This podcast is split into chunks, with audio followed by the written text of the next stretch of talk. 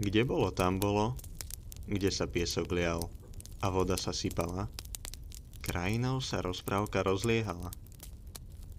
Pozorne počúvajte, usadte sa, milé deti.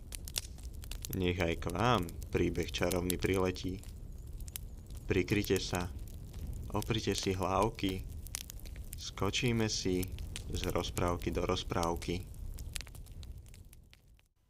Zajačia vojna Jedného dňa sa Zajko Uško, lakomý král zajacov, rozhodol, že po kráľovstve mrkvy a kapusty obsadí aj malinový sad. Jeho zajači poddaní mu načene prevolávali na slávu. Už mali toľko kapusty a mrkvy, že nevedeli, čo si s toľkou zeleninou počnú. Ale maliny ešte nikdy neochutnali. Už sa nevedeli dočkať, kedy sa pustia do boja o územie s chutným ovocím. Pripravili si zdobené farebné štíty, nabrusili meče, ešte aj fúzy si vytočili. Takto vyparádené zajace kráčali z kopca na kopec až na hranice malinového sadu. Zastaviť stáť, pravé krídlo vľavo, ľavé krídlo vpravo. Čiže pohov. Zavelil kapitán.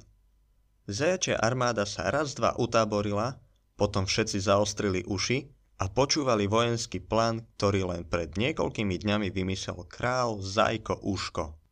A keď vystrelím do vzduchu, útok sa môže začať. Vydal veliteľ rozkaz. A na koho máme zautočiť? Spýtali sa odvážni vojvodcovia. Kráľov kapitán rozhodne dvihol bradu a povedal. Na kohokoľvek. Na druhý deň sa zajkovia zoradili. Čakali, kedy sa objaví prvý ktokoľvek, na ktorého by mohli zautočiť. Nemuseli čakať dlho, lebo odvážny kapitán zodvihol pušku nad hlavu a vystrelil. Vojaci zautočili. Vlastne len chceli zautočiť, lebo v tej chvíli sa na blízkej strážnej veži otvorilo okno. A ten, čo sa v ňom objavil, nebol nikto iný ako Lišiak, strážca malinového sadu. Kto sa opovažuje vstúpiť do môjho malinového sadu? Zavrčal na zajace nahnevane. Zajačia armáda nevedela, ktorým smerom utekať, ako sa zachrániť.